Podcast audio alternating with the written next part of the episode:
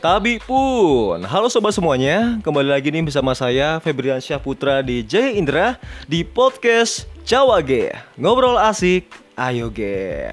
Wah, nggak kerasa nih kita sudah di episode ke-18 di podcast Cawage Karena kemarin banyak banget nih teman-teman yang nanya Kapan sih kak uh, lanjut lagi nge-podcast Karena kemarin juga ada beberapa hal yang harus dikerjakan sih Tapi jangan khawatir karena hari ini kita bakal ngobrol-ngobrol lagi dengan salah satu narasumber yang sangat luar biasa tentunya Karena pada hari ini kita bakal ngobrol-ngobrol nih tentang Why learning English is important Kenapa sih bela uh, belajar bahasa Inggris itu sangat penting Nah Nah tentunya mengenai topik itu kita bakal ngobrol-ngobrol nih dengan salah satu narasumber yang tentunya sangat uh, profesional di bidangnya tentang uh, bahasa Inggris. Langsung aja ya, Bang. Ini dia, Kak Eric L. Campbell. Halo Kak, apa kabar? Halo saya baik. Bagaimana dengan Febri? Alhamdulillah Kak baik. Mm -mm. Gimana Kak? Sekarang lagi di mana? Lagi di rumah kah atau di mana? Iya, lagi di rumah di Waihalim. Oh, lagi di di rumah Waihalim ya. Oke, oke. Okay, okay. uh -uh. Oke nih kak, uh, sebelum kita masuk ke topik nih bahasan kita di podcast Cawage, pasti uh, ataupun mungkin nih teman-teman dari pendengar setia podcast Cawage uh, pengen kenalan nih dengan Kak Erik. Bisa nggak nih kak uh, memperkenalkan namanya dan sekarang aktivitasnya apa nih? Boleh. Uh, saya ini namanya Erik, uh, Erik Campbell dan saya sudah menetap di Indonesia selama sekitar 15 tahun. Mm -hmm. uh, tapi sekitar eh, empat uh, tahun empat tahun setengah sekarang di Bandar Lampung mm -hmm. uh, kerja di memang di bidang bahasa Inggris yeah. uh, jasa pendidikan yang terletak di Jalan Onta namanya Connect English Community oh. jadi saya mm -hmm. di sana sebagai direktur operasional mm -hmm. Mm -hmm. Kak kira-kira kalau yang Connect English Community itu sudah berjalan berapa lama kak di Lampung kak? Uh, kalau di Lampung sejak 2016. Sejak 2016 jadi sampai saat ini hampir empat tahunan lah kak ya? Iya hmm. sudah empat tahun lebih sedikit. Ah sudah empat tahunan lebih sedikit oke. Okay. Kak by the way nih kakak uh, kak Erik asalnya dari mana sih kak?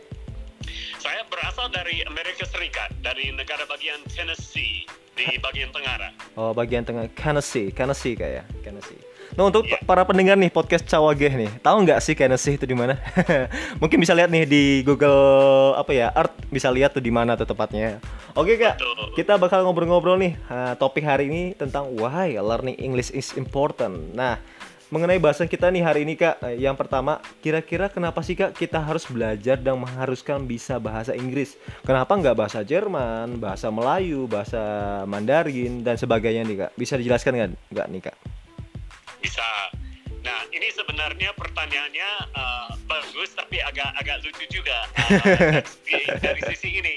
Gimana gimana kak? Sebenarnya belajar bahasa Inggris itu memang penting, mm -hmm. tapi bukan artinya bahwa bahasa yang lain nggak penting. Ah, kan? betul kak. Uh, jadi begini, kalau uh, menurut saya bahasa itu tujuan dari bahasa itu supaya bisa berkomunikasi, kan? Yeah, Jelas betul, tujuan betul, bahasa kak. berkomunikasi. Mm. Jadi kalau uh, kalau begitu tujuannya berarti bahasa apa saja itu baik.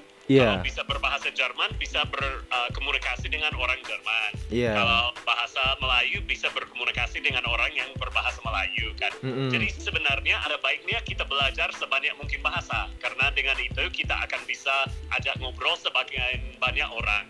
Iya, nah, betul banget. Mengapa bahasa Inggris uh, bisa dikatakan unggul di situ? Hanya karena bahasa Inggris itu memang zaman ini bahasa dunia. Iya. Di di setiap benua uh, minimal ada satu negara yang berbahasa Inggris. Mm -hmm. Dan di beberapa benua bahkan lebih banyak lagi kan. Apalagi negara-negara yang pakai bahasa Inggris sebagai bahasa kedua. Iya. Lagian bahasa komputer di zaman ini kan bahasa Inggris kalau di YouTube segala macam uh, internet dominannya bahasa Inggris walaupun memang ada Yeah. Uh, jadi keuntungan dengan bahasa Inggris itu sebenarnya hanya karena lebih luas, lebih sering mm -hmm. dipakai. Jadi mm -hmm. kalau seandainya kita orang yang terbatas, mungkin nggak akan bisa belajar 5 apa 10 bahasa. Iya. Yeah. Uh, lebih baik kita pilih bahasa-bahasa terbesar yang mm -hmm. paling banyak dipakai di dunia ini. Mm -hmm. Nah, karena itulah bahasa Inggris itu menurut saya salah satu bahasa yang yang terbaik untuk kita belajar di luar. Nanti yeah. kalau masih kuat mau nambah bahasa yang lain lagi itu juga bagus. Hmm, oke. Okay. Jadi intinya uh, betul banget sih dari Kak Erik ya bahwasanya untuk belajar bahasa itu bukan berarti bahasa Inggris yang paling terpenting, tapi lebih baik juga kita memahami dan belajar semua bahasa. Tetapi bahwasanya bahasa Inggris ini adalah salah satu bahasa yang bersifat universal yang mungkin di semua negara uh, menerapkan bahasa ini sebagai bahasa uh, internasional gitu kak ya. Iya betul. Uh, betul banget. Kak, kalau boleh tahu juga nih kak, uh, apakah bahasa Inggris ini bukan dinobatkan ya, lebih tepatnya uh, dicanangkan sebagai bahasa internasional gitu kak ya? Uh, saya rasa bukan di, disarankan tapi mulai terjadi secara alami gitu mm -hmm. karena uh, dulu kan dunia uh, memang uh, negara Inggris kan yang bisa dikatakan menjajah hampir seluruh dunia iya yeah, betul kan uh. nah oleh karena itu di mana pun mereka berada waktu itu kan pasti ada bahasa mereka yang mulai ditanam mm -hmm. jadi sudah lebih banyak tempat yang setidaknya familiar dengan bahasa Inggris. Terus hmm. di zaman modern yeah. ada faktor juga karena masalah komputer ilmiah itu hmm. banyak yang bermunculan di negara-negara yang berbahasa Inggris. Kalau soal internet khususnya kan, karena memang berasal dari Amerika awalnya uh, hmm. dan dikembangkan awalnya di negara-negara yang berbahasa Inggris, maka internet sampai dengan sekarang uh, pada istilah-istilah biarpun bahasa Indonesia itu sebenarnya bahasa uh, yang diterapkan dari bahasa Inggris. Hmm. Jadi istilah-istilah yang berhubung dengan komputer dan banyak istilah-istilah ilmiah itu memang menggunakan bahasa Inggris gitu. Maka secara naluri atau secara alami yeah. uh, iya. mulai uh, begitu di zaman uh, penjajahan, mm -hmm. tapi dengan zaman modern masih berkembang seperti itu karena uh, pengaruh dari negara-negara yang ada banyak penemuan itu oh, di mm. internet. Wah gitu ya.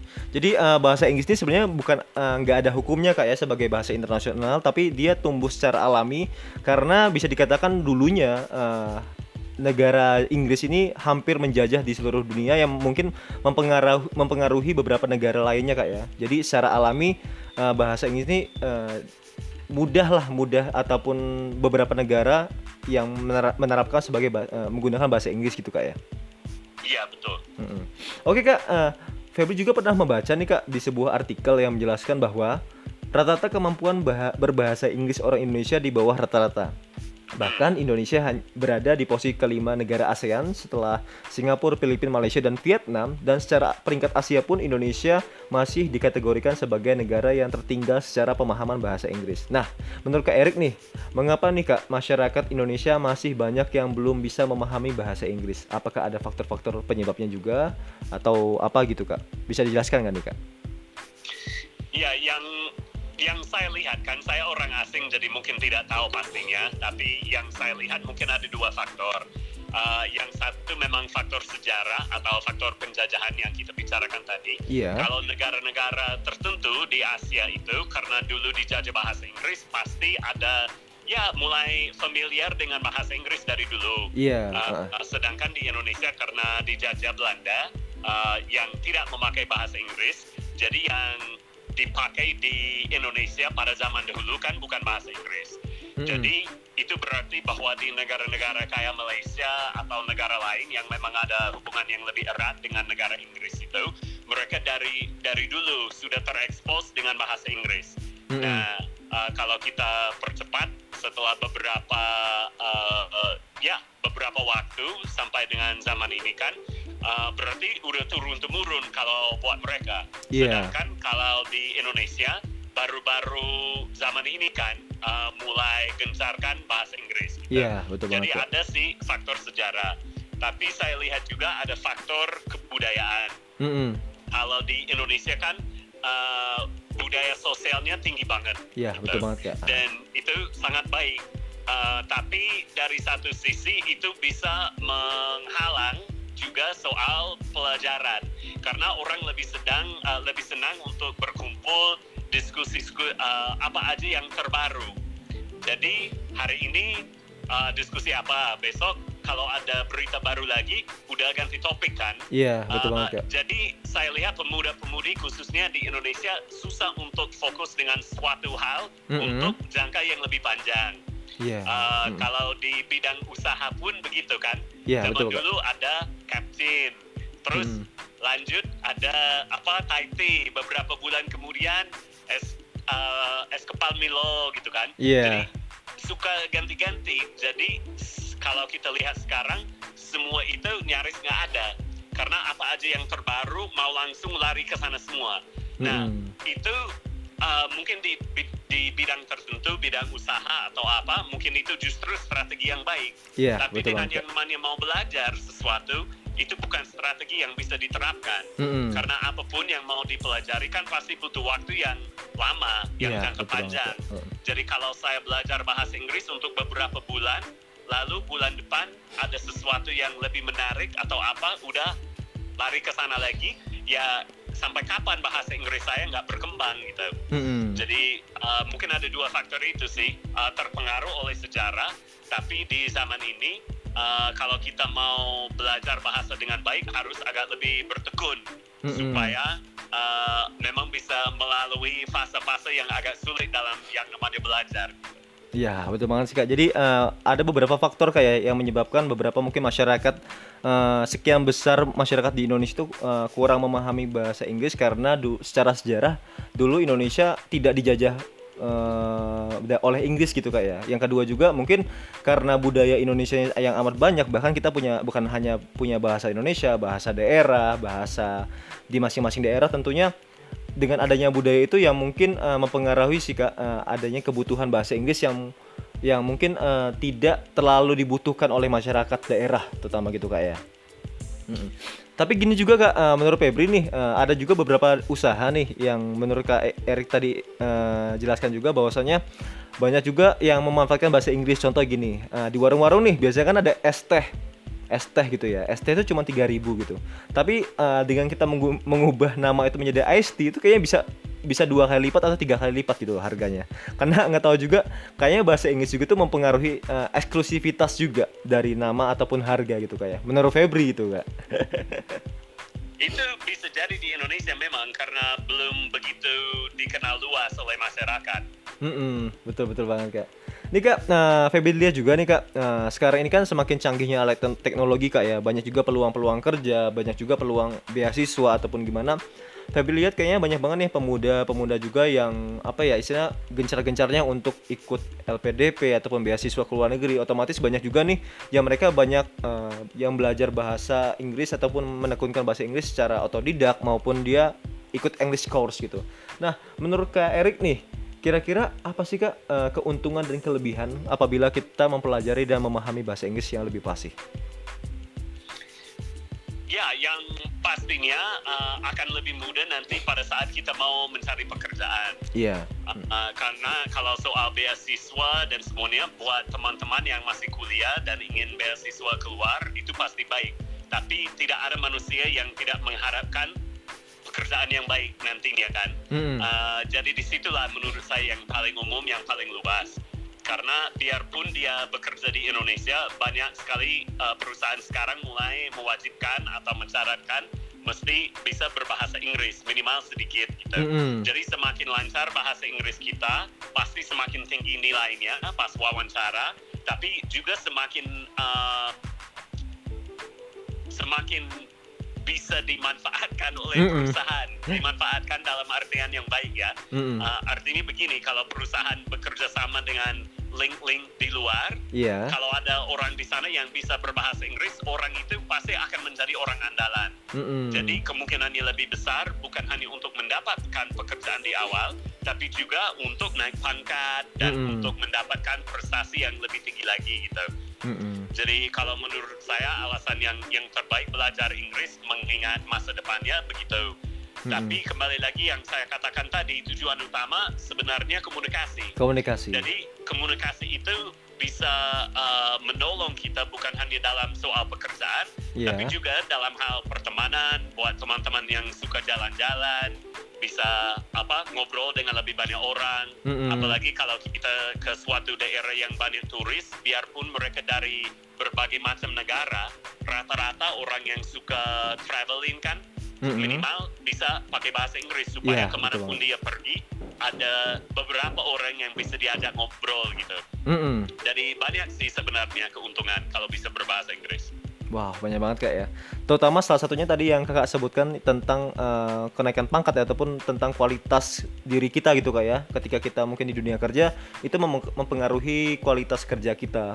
Tapi yang pertama memang utama dalam bahasa Inggris adalah sebagai komunikasi kak ya. Kita mau ke mana atau mau kita jalan-jalan ataupun kita berhubungan berteman dengan teman-teman, emang bahasa Inggris adalah membantu sebagai komunikasi kita gitu ya. Gitu kak ya. Iya betul sekali. Mm -mm. Oke kak. Uh, Selain itu juga nih kak, uh, menurut saya pribadi lumayan banyak nih kak uh, para pemuda bahkan masyarakat yang kini mulai belajar bahasa Inggris melalui YouTube, internet, bahkan melalui film dan sebagainya. Tapi nggak sedikit juga nih kak yang sebenarnya mereka bisa bisa tapi susah dan malu untuk berbicara bahasa Inggris di tempat umum ataupun teman-teman terdekatnya. Kira-kira gimana nih kak, Kak Erik menanggapi hal tersebut? Ya saya rasa itu wajar ya. Apa pun yang kita masih belajar, pasti kita merasa agak canggung gitu kan. Mau mulai ada olahraga baru nih. Kalau belum pernah main basket, mau belajar basket. Terus orang lain ngajak kita main basket, kita kan malu, canggung gitu. Karena yeah. takut nggak sebagus orang lain atau nggak semahir orang lain gitu. Jadi dari satu sisi saya rasa perasaan itu wajar namun mm -hmm. sama seperti ketika belajar basket contohnya tadi atau hal-hal yang lain, mm -hmm. kita mesti mengalahkan rasa itu karena selama itu yang merajalela di dalam hati dan pikiran kita mm-hmm. sampai kapan pun kita nggak akan pernah bisa menjadi lancar. Mm-hmm. Jadi orang yang masih merasa takut itu justru ketakutan itu yang paling menghalangi dia mm-hmm. untuk menjadi lancar gitu. Mm-hmm. Jadi dia harus uh, seperti sering dikatakan orang ya bisa karena biasa. Jadi mm-hmm. kalau dia takut, dia nggak akan membiasakan bahasa itu, mm-hmm. dan kalau tidak dibiasakan, tidak mungkin dikuasai. Mm-hmm.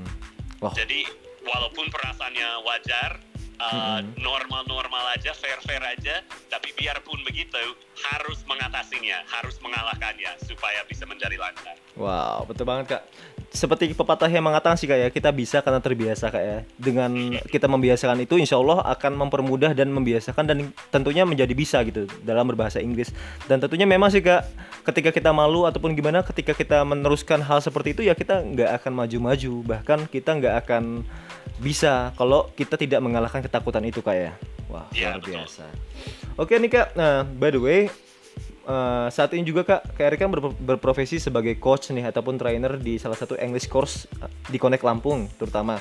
Kira-kira apa sih kak yang mem memotivasi Kak Erik mau dan membantu orang-orang agar bisa fasih berbahasa Inggris? Oke, okay. nah kisahnya agak panjang tapi saya persingkat aja. Oke okay, kak, siap-siap. Datang ke Indonesia untuk pertama kali mm -hmm. tahun 2001, saya masih mahasiswa masih kuliah. Tapi saya begitu senang di Indonesia karena melihat beragam budaya jadi banyak sekali hal yang menarik dan baru buat saya di sini. Mm-hmm. Uh, namun saya melihat bahwa setidaknya di zaman itu memang agak susah untuk orang ibarat uh, mencari kehidupan yang lebih baik lagi gitu. Mm-hmm. Masih perjuangan betul untuk mereka. Jadi ketika saya mengamati itu, lalu saya uh, selesaikan kuliah saya, uh, saya dapat kesempatan untuk kembali ke Indonesia. Mm-hmm. Nah, mulai di situlah saya ada minat untuk menolong supaya orang-orang di Indonesia bisa melihat transformasi yang terjadi di dalam kehidupan mereka gitu. Mm-hmm. Biarpun dia mau kerja apa, supaya dia ada jalur ke sana. Dan untuk itu pasti pendidikan akan sangat berpengaruh ya. Uh, pendidikan itu tidak menjadikan kita orang lebih baik dibanding orang yang tidak berpendidikan, tapi itu memang uh, kita orang yang lebih banyak dapat kesempatan. Mm-hmm. Uh, maka dengan itu saya termotivasi untuk menolong supaya orang-orang yang memang nekat uh, bisa meningkatkan kemampuan keterampilan mereka uh, sebenarnya dalam berbagai bidang, tapi terutama mumpung saya orang native speaker dalam bidang bahasa Inggris gitu. Mm-hmm. Maka sampai dengan sekarang kalau di Connected itu uh, kami ada semacam uh, vision statement bahasa Inggrisnya ya, yeah. visi uh, kalau di sini yang uh, berkata demikian gitu, mm-hmm. uh, transforming lives by growing together through language and culture exchange. Mm-hmm. Jadi kita mau melihat uh, ada transformasi yang terjadi di dalam kehidupan orang uh, dengan tumbuh bersama karena memang nggak bisa dengan sendiri. Jadi yeah. dengan bertumbuh bersama melalui pertukaran budaya dan bahasa. Gitu. Jadi itu yang yang kami gencarkan itu yang uh, mau kami lihat di sini supaya teman-teman yang memang uh, berjuang keras untuk masa depan mereka bisa melihat uh, perubahan atau transformasi terjadi sehingga kehidupan mereka ke depan lebih baik daripada yang dulu-dulu. Wow, luar biasa. Tuh teman-teman, para pendengar podcast Cawage, jangan lupa bagi kalian yang punya tekad dan juga kemauan un untuk uh, berkomunikasi bahasa Inggris yang lebih baik, uh, membantu pertemanan kalian juga dengan teman-teman kalian yang di luar negeri mungkin atau traveling. Kalian wajib banget nih untuk uh, ikut English course di Connect Lampung kak ya. Wah. Nah, untuk alamatnya nanti kita bisa kasih tahu nih di link di bawah uh, nanti podcast jadi ya. Oke nih kak, uh, setelah itu uh, kalau boleh tahu nih kak, kira-kira apa nih kak kelebihan ataupun perbedaan Connect Lampung ini dengan English course lainnya kak? Apakah secara sistem mengajarnya atau gimana nih kak? Oke, okay. jadi ya kembali lagi ke individu. Uh, setiap orang mencari sesuatu yang berbeda. Maksudnya gaya belajarnya berbeda, cara mereka belajar berbeda, tujuan mereka mau belajar bahasa Inggris juga bisa bedakan. Mm -hmm. uh, jadi karena itu mungkin tergantung apa yang kita carikan. Yeah. Tapi menurut kami yang paling unik uh, di Connect itu bahwa kami ada yang namanya komunitas. Yeah. Jadi ada ada les, ada banyak kegiatan, tapi yang paling unik di sana yang namanya komunitas. Mm -hmm. Jadi di situ orang bisa datang untuk uh, nongkrong, kumpul mm -hmm. bersama, tapi dengan menggunakan bahasa Inggris. Wow. Jadi buat orang-orang yang sudah mungkin capek atau kapok belajar secara formal dengan hafal rumus segala macam. Mm-hmm. Uh, bukan itu cara yang kami terapkan di situ. Mm-hmm. Tapi learning by doing. Gitu. Jadi di dalam komunitas itu bisa berkumpul dengan teman-teman yang lain yang juga berminat untuk belajar bahasa Inggris. Lalu kita menjalani berbagai macam kegiatan, tapi dengan menggunakan bahasa Inggris. Jadi menjadi lebih praktis ya. Mm-hmm. Uh, jadi bukan hanya duduk belajar dari buku, tetapi dalam uh, latihan sehari-hari. Jadi kadang kita menyulap uh, ruangannya menjadi suatu tempat di daerah asing itu, mm-hmm. lalu berperan sebagai orang-orang yang berpergian ke tempat itu.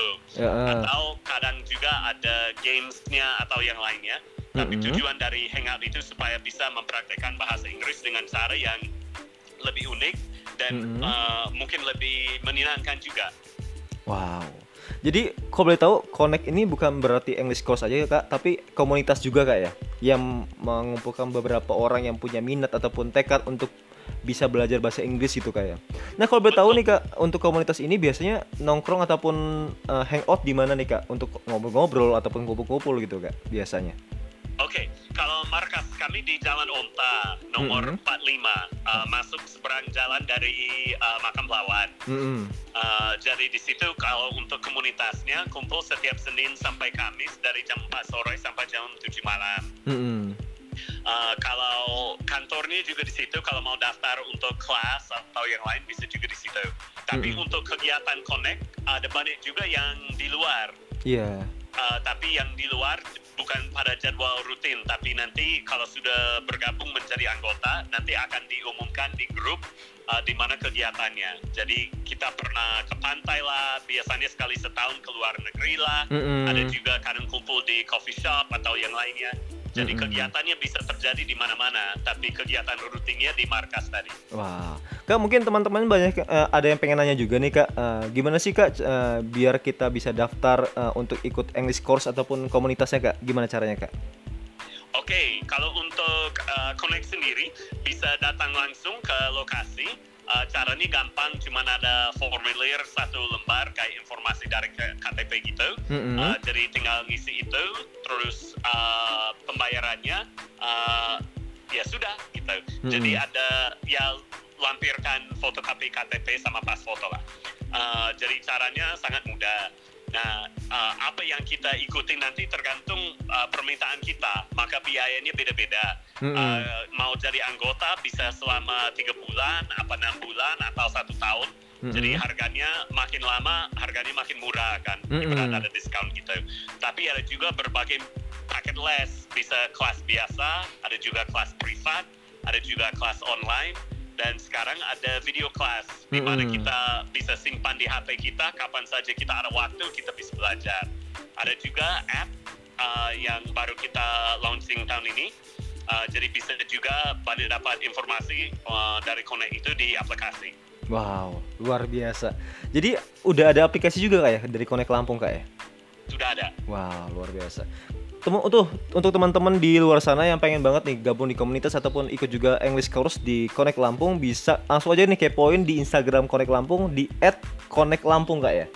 Iya betul at Connect Lampung. Nah kalian bisa tanya-tanya tuh sama miminnya. Di situ banyak banget juga flyer-flyer ataupun informasi tentang English course maupun komunitas di Connect Lampung. Wow. Iya, kak, betul mau nanya juga nih kak, kan sekarang kita ini udah masuk di kondisi ataupun era new normal lah, gitu bisa dikatakan ya.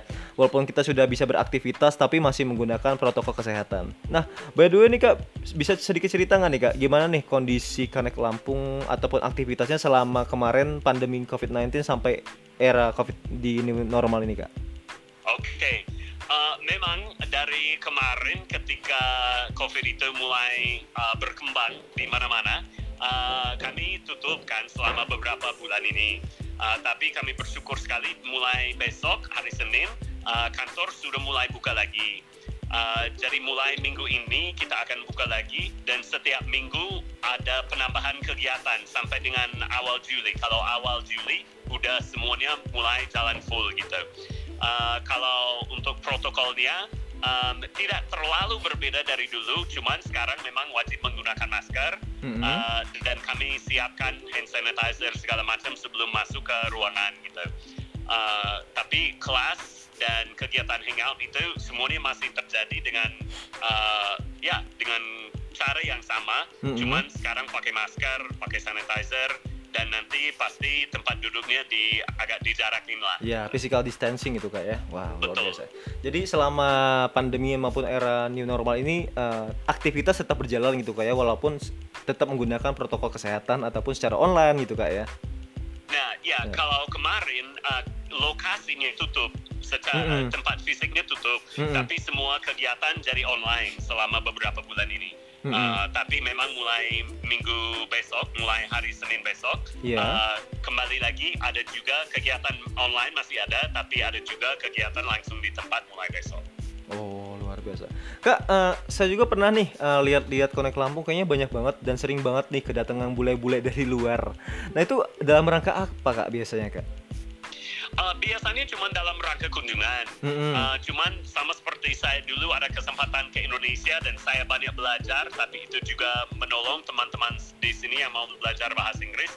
Jadi kami berusaha untuk terapkan prinsip yang sama.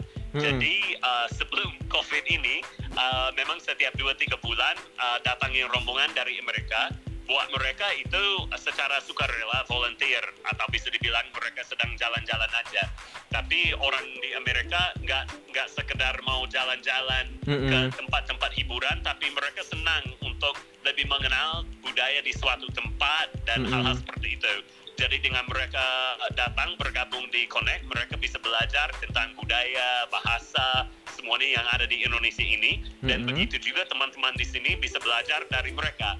Yeah. Jadi benar-benar ada yang namanya pertukaran budaya mm-hmm. dan bahasa, bukan hanya satu arah gitu.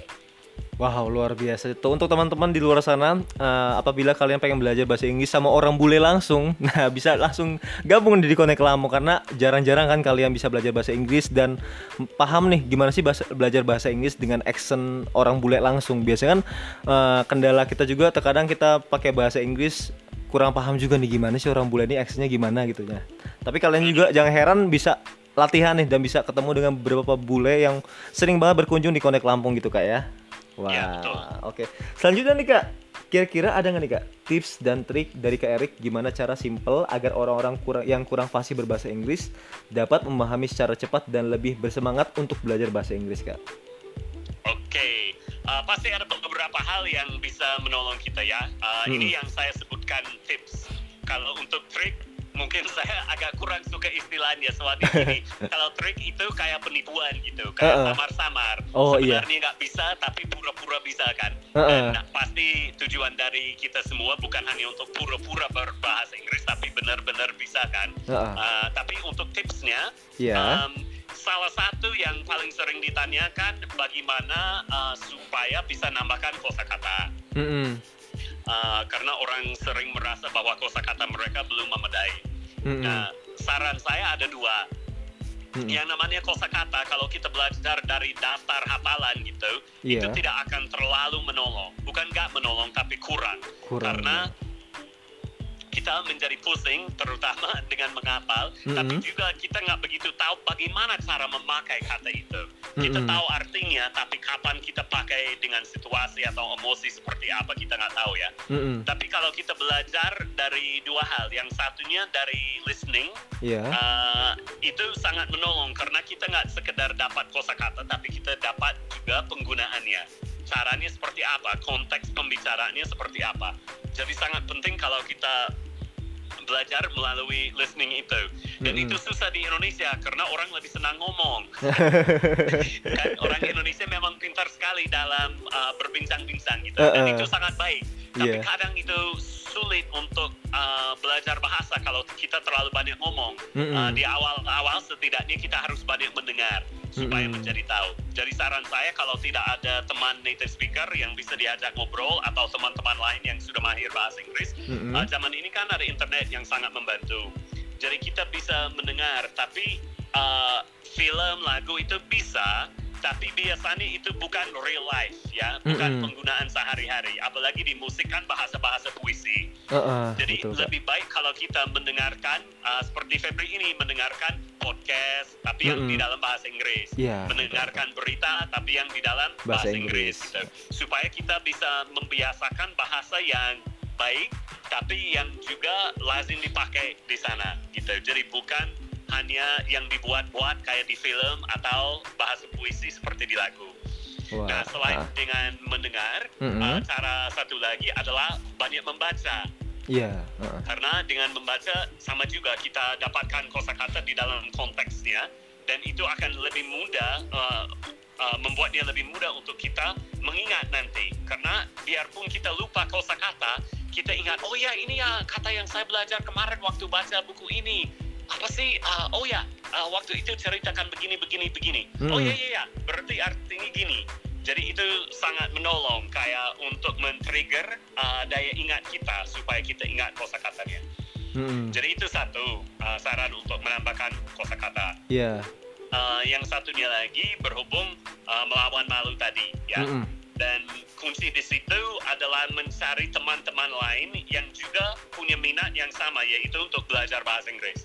Kalau kita berusaha untuk belajar dengan orang-orang yang tidak mau belajar bahasa Inggris, mereka pasti ngejek-ngejek atau ledekin atau apa kan, bikin kita makin kapok, makin yeah. malu, makin gak enak hati kan. Mm -hmm. Benar, Tapi kalau kita cari teman-teman yang punya tujuan yang sama, mm -hmm. daripada mengejek, mereka malah niat untuk menolong, untuk membantu kita supaya mm -hmm. nanti pada saat mereka salah atau punya kesulitan kita ada di sana untuk menolong mereka.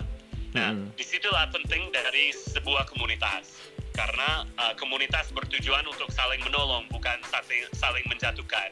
Jadi itu sangat menolong kita untuk melawan malu. Karena kita tahu biarpun kita salah, itu tidak akan menjadi masalah. Karena teman-teman ada untuk kita, untuk menolong kita gitu. Wow, tuh teman-teman dan sobat para podcast Cawage, itu dia tips ya dari Kak Erik bukan trik.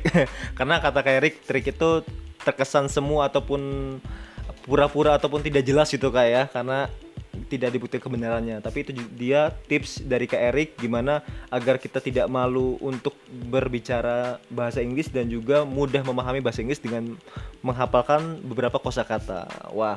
Oke, okay, sir. Uh, in the last in the last question nih. Can you make a closing statement for all person that's for learning and being able to speak English is important? Yes.